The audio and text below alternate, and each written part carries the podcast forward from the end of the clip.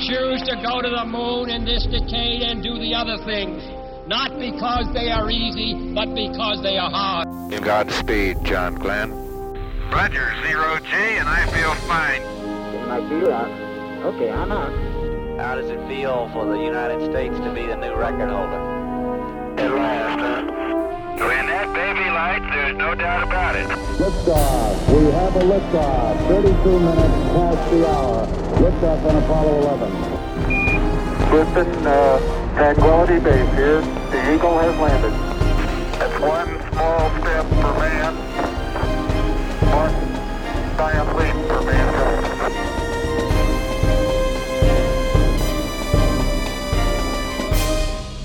Hello and welcome. This is Michael Annis, and you're listening to episode two thirty-six of the Space Rocket History Podcast. And now, Apollo twelve, Command Module Pilot Richard Gordon. Of the twenty-four astronauts NASA sent to the moon, only a dozen actually landed there.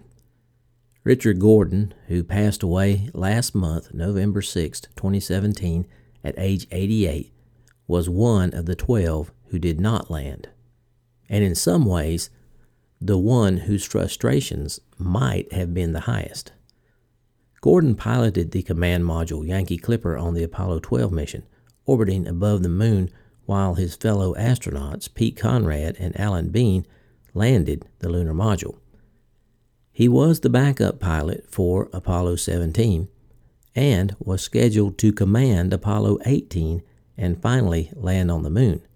But that mission was canceled due to lack of funding. But if Gordon was disappointed at how things turned out, he took it in his stride. According to Gordon, quote, "The name of the game, as far as I was concerned, was to walk on the moon. But I had a job and a function to perform," end quote. Still, the view from sixty miles above the lunar surface did inspire him. He said, quote, "It makes you think about the fragility of our Earth and the things we do to it," end quote. But let's start at the beginning. Richard Francis Gordon, Junior was born on October fifth, nineteen twenty-nine in Seattle, Washington. His father, Richard Senior, was a machinist and logger. His mother, Angela, was a teacher. He graduated from North Kitsap High School in Poulsbo, Washington in nineteen forty-seven. Then he received a Bachelor of Science degree in chemistry from the University of Washington in nineteen fifty-one. He married the former Barbara J. Field of Seattle, Washington. They had two daughters and four sons. He enjoyed water skiing and golf. Like many other astronauts, Gordon was a Boy Scout, and he earned the rank of Star Scout. After graduating from the University of Washington, he joined the U S Navy, and after his first exposure to planes, decided to become a pilot. Gordon said, quote, "Once I found what the airplane could do for me, or I could do for it, it was love at first sight," end quote. Gordon earned his wings as a U S naval aviator in nineteen fifty-three. He then attended all-weather flight school and jet transitional training and was subsequently assigned to all-weather fighter squadron at Jacksonville, Florida.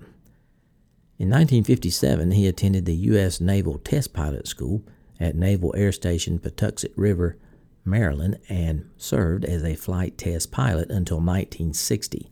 During his tour of duty, he did flight test work on the F eight U Crusader, F eleven F Tiger, F J Fury, and A four D Skyhawk. He also served as the first project test pilot for the F four H Phantom two.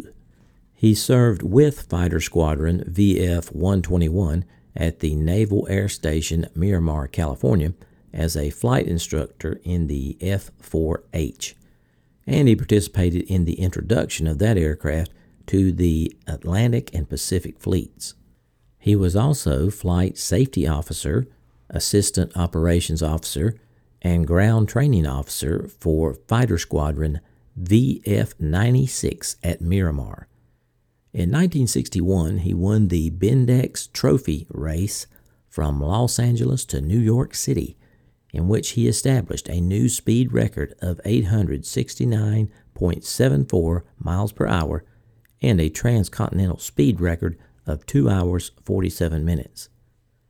He was also a student at the U S Naval Postgraduate School at Monterey, California, and he logged more than four thousand five hundred hours flying time, three thousand five hundred hours in a jet aircraft. Gordon was selected in the third group of astronauts named by NASA in October nineteen sixty-three. Gordon was the instant leader of a star-studded class of fourteen astronauts that included Buzz Aldrin, Michael Collins, and the last man on the moon, Gene Cernan.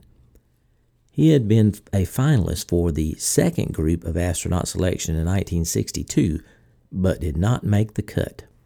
During the Gemini program, Gordon first served as backup pilot for the Gemini eight flight, and then in September of nineteen sixty-six, he made his first space flight as pilot of Gemini eleven alongside Pete Conrad.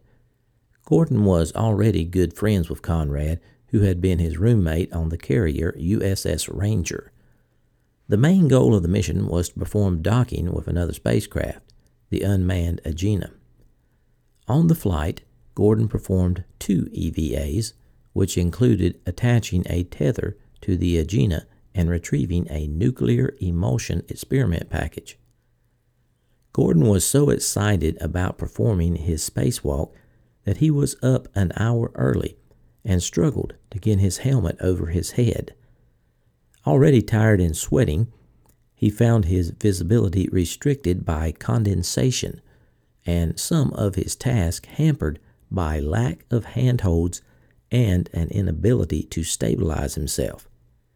He explained, quote, "It was like trying to tie a shoelace with one hand," end quote. The first spacewalk was planned for one hundred seven minutes, but Gordon had to cut it short after thirty-three minutes because of difficulty maintaining his position in weightlessness without handholds or foot restraints. And it required an immense act of will to propel himself back to the Gemini craft where Conrad could pull him in. A valuable lesson for future spacewalkers. On his second E V A, this time just standing in his seat, Gordon actually dozed off in space. Years later, he was asked what it felt like to wake up from his nap in space with a view of Earth from orbit. Well, it was the same view that I had before I took the little cat nap. I was outside the spacecraft, actually standing in the hatch, was restrained. And uh, the cat nap was done during the daylight portion of the orbit because our work was during the night side pass, so uh, I saw the Earth uh, in full panorama once I got outside the spacecraft, but the view prior to the nap is the same as after the nap. Gemini eleven also employed the Agena engine to rocket the docked spacecrafts to a then-record altitude of eight hundred fifty miles. When the mission was over, Gordon piloted the Gemini eleven to within two miles of the recovery ship U S S Guam. Gordon was later asked what his most vivid memory of the Gemini eleven flight was. Well, the most vivid memory I have is how difficult the task happened to be. You know, now we see it all the time, and it's a very successful operation. But in the early days, we we were somewhat ignorant, I would say, at least I was, of the difficulties of working in space without support. And by support, I mean handholds, foot restraints, uh, lap belts, some some way to hold you at your workstation so that you could use both hands uh, to complete a task. Uh, what I was trying to do was I equate that to uh, trying to sh- tie your shoelace with one hand. And, and without restraint system, that's uh, it's a virtually impossible situation. After Gemini, Gordon was subsequently assigned as backup command module pilot for Apollo nine. and then, in November nineteen sixty-nine, he flew as command module pilot of Apollo twelve, the second manned mission to land on the moon. While his crewmates, Pete Conrad and Alan Bean, landed in the ocean of storms, Gordon remained in lunar orbit aboard the command module Yankee Clipper, making mapping photographs of tentative landing sites for future missions. When Conrad and Bean returned and docked their lunar module with his command module, Gordon said he looked in and, quote, "All I could see was a black cloud in there. I didn't see them at all. I looked in there and said, 'Holy smoke, you're not getting in here and dirtying up my nice clean command module,'" end quote. So they passed the rocks over. They took off their suits, passed those over, took off their underwear, and Gordon said, "Okay, you can come in now." After Apollo twelve, Gordon said people would often ask if he felt alone while his two partners walked on the moon. His reply was, quote, "No, if you knew those guys, you'd be happy to be alone," end quote. Gordon called his Apollo twelve solo flight experience wonderful, saying, quote, "You don't have to communicate, you don't have to worry about pleasing anyone beside yourself, and there's a lot of things you have to do and accomplish, and it's a moment of solitude," end quote. Gordon described Apollo twelve as a whole as being full of antics and dust. Gordon's next assignment was backup commander of Apollo fifteen. He was slated to walk on the moon as commander of Apollo eighteen, but that mission was canceled because of budget cuts. Gordon completed two space flights during his career, logging a total of three hundred fifteen hours and fifty-three minutes in space, of which two hours and forty-one minutes were spent in E V A. After his flights, Gordon worked in the astronaut office. He became the chief of advanced programs in nineteen seventy-one. Gordon worked on the design of the space shuttle. He retired from NASA and the U S Navy in January nineteen seventy-two. Many years later, Gordon was asked if he would have stayed so long in NASA if he knew Apollo eighteen was going to be canceled and he would never walk on the moon. Well, that's a great question. In hindsight, if I had known that I was not going to fly uh, an additional Apollo mission, I would have certainly uh, gone with uh, Pete Conrad and Al Bean, as it turned out, to, uh, to fly again. That's what I came to NASA for, which is fly in space. And if I had known that there was not going to be an eighteen and I had a chance to fly it, certainly uh, changed my mind, but I had to take that chance. I did want to complete that last sixty miles. After leaving NASA from nineteen seventy-two through nineteen seventy-six, Gordon served as executive vice president of the New Orleans Saints professional football team in the National Football League. The team owner, John Meekum, was a friend. The hapless Saints had joined the league through expansion in nineteen sixty-seven, and their struggles continued throughout Gordon's tenure. In nineteen seventy-seven, Gordon became the general manager of Energy Developers Limited, a Texas partnership involved in a joint venture with Rocket Research Corporation for the development of a liquid chemical explosive for using in the oil and gas industry. In nineteen seventy-eight, Gordon became president of Resolute Engineering and Development Company, Redco, which provided design and operational requirements for wild oil well control and firefighting equipment on board large semi-submersible utility vessels. Following the Redco merger with Amarco Resources, Gordon assumed the additional duties of Vice President of Marketing, Westdale, an oil well servicing subsidiary of Amarco operating in north central Texas and Oklahoma, and also served as Vice President for Operations, Texas Division in nineteen eighty. From nineteen eighty-one to eighty-three, he served as director of Scott Science and Technology Incorporated, the Los Angeles division. In March nineteen eighty-two, he became president of Astro Sciences Corporation. This company provided a range of services including engineering, project management, project field support teams to support and hardware systems design for control room applications. In the summer of nineteen eighty-four, Gordon was a technical advisor for and played the part of Capcom in the C B S miniseries Space by James A. Michener. In the nineteen ninety-eight H B O miniseries From the Earth to the Moon, Gordon was played by Tom Verica. Gordon served as chairman and co-chairman of the Louisiana Heart Fund, chairman of the March of Dimes, honorary chairman for muscular dystrophy, and on the board of directors for the Boy Scouts of America and Boys Club of Greater New Orleans. Gordon grew up in Kingston, Washington, and Richard Gordon Elementary was named after him when it opened there in nineteen ninety-four. Gordon routinely visited the school and spoke to the students, most recently in twenty thirteen. Gordon was a Fellow of the American Astronautical Society and an Associate Fellow of the Society of Experimental Test Pilots and a member of the Navy League.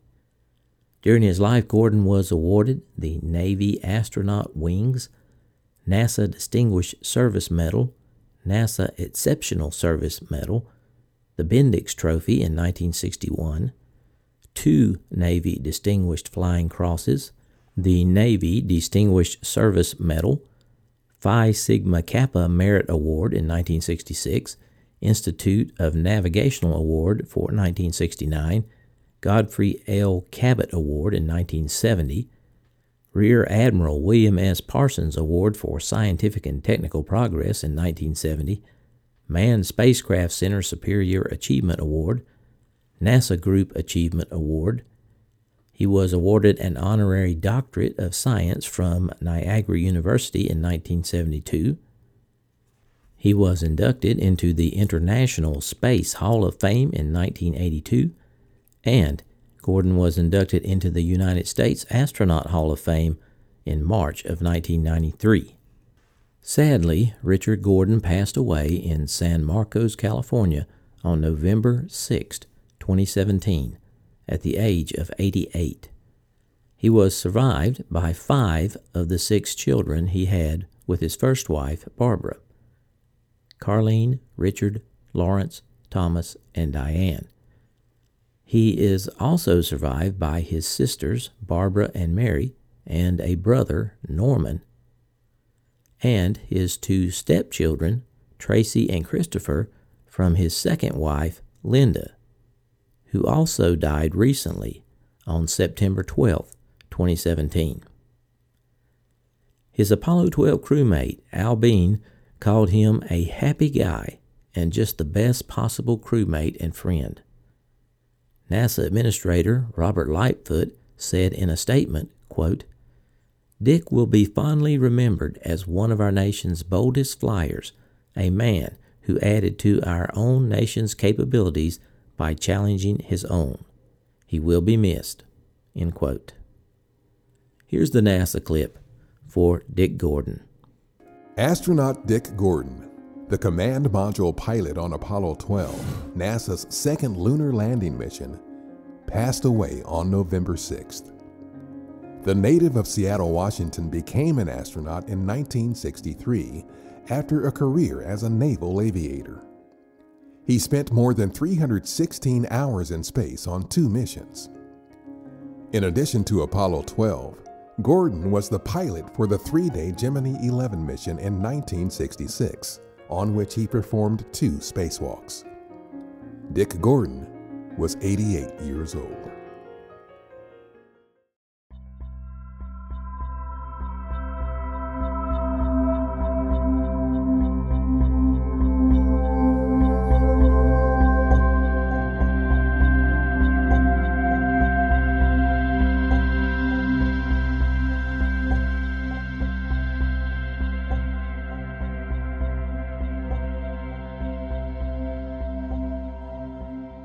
Salutations from the foothills of North Carolina. This is Michael Annis, your host, and I wanted to say thanks for listening to episode number two hundred thirty-six of the Space Rocket History Podcast entitled Apollo twelve, Command Module Pilot, Richard Gordon. I hope you enjoyed this episode. It was a pleasure to bring it to you. I want to give a big shout out to all my longtime listeners. Thanks for staying subscribed and extend a warm welcome to my new listeners. I'm glad you're here. And if you haven't heard, there is a new R S S feed for the first thirty-one episodes of the podcast. You can find it on the homepage on the right side of the page. This means that the first thirty-one episodes are now once again available on iTunes, Stitcher, Google Play, and all your favorite podcatchers. To find the archive episodes there, search for Space Rocket History Archive. Today, we salute the Gemini level donors. There are fifteen so far this year. Gemini donors contribute forty dollars or more during the calendar year. Thank you for your continued support, Gemini donors. I had a few afterthoughts about this week's episode. First, I want to give one hundred percent credit to the Astronaut Scholarship Foundation program called Space Chat for the clips I used of Richard Gordon speaking. It was kind of sad that Gordon never got to walk on the moon due to the cancellation of Apollo eighteen. I'm sure it, it disappointed him much more than it disappointed me, though. But it was kind of sad. He had spent some extra time at NASA what, waiting to fly that mission, and he said he would have left earlier if he had known it would be canceled. But looking at his career after NASA, I think he should have stayed. Nothing afterward even closely compared to working with NASA, and he was involved in the space shuttle design as well, so if I had been him, I think I would have stayed. But that is just my perspective from the outside looking in, and his perspective was from the inside looking out. And there are probably details that I don't know about that led to the decision to leave NASA. I also found it interesting that he passed away just last month, November, and he lived only two months after his second wife died. It was almost as though he followed her to the grave. Okay, I have posted some pictures and the audio for this episode on my homepage, space rocket history dot com. I hope you check that out. I was very pleased to receive several new donations to support the podcast over the past week. Richard L. from Arizona donated at the Orion level. Stephen G. increased his pledge on Patreon and moved up to the Orion level. Jesus M. from Catalonia donated and pledged on Patreon at the Apollo level. Anthony P. sent in another donation this year, moving him to the Gemini level. Evan B. donated at the Soyuz level. Christopher L. from Australia donated at the Mercury level and earned his rocket emoji. Roy B. from the U K donated at the Mercury level and earned his rocket emoji. Thomas M. donated at the Mercury level. Mark J. donated at the Mercury level. Neville G. from Australia donated at the Vostok level and earned his rocket emoji. James M. pledged on Patreon and moves to the Apollo level with his rocket emoji. Questline increased his pledge on Patreon and moved to the Soyuz level. Jake W. pledged on Patreon at the Mercury level. Thank you, all donors. I sincerely appreciate it. Okay, I need to speak to my Patreon donors for a minute this week. Last week you may have received an email, in fact I think all of us did, that said Patreon was changing the fee structure. Well, they had so much problem with doing that that they sent around a new email today saying that they were not going to make those changes to their payment system. So, after a very tough week of dealing with the problems Patreon created, they're now saying there will be no changes. Patreon will continue to function as they have before. Unfortunately, for me and countless other creators, we lost Patreons over the past week. I lost eight because of this nonsense. So now, I'm down to one hundred forty, which is ten short of the goal of reaching one hundred fifty by the end of the year. So if you are one of my Patreons that have left over the past week, I hope you will consider coming back before the end of the year so we can have a chance of making uh, the goal. Or if you have had enough of Patreon, I hope you will consider making a one-time annual donation by clicking the orange donate button on the homepage at the website space rocket history dot com. Last week we were at one hundred forty-eight Patreons. I believe that we would have made the Patreon goal of one hundred fifty this week if Patreon wouldn't have sent around that email and got everybody mad. So it is very disappointing. But everything's back to normal now, and we're just moving on.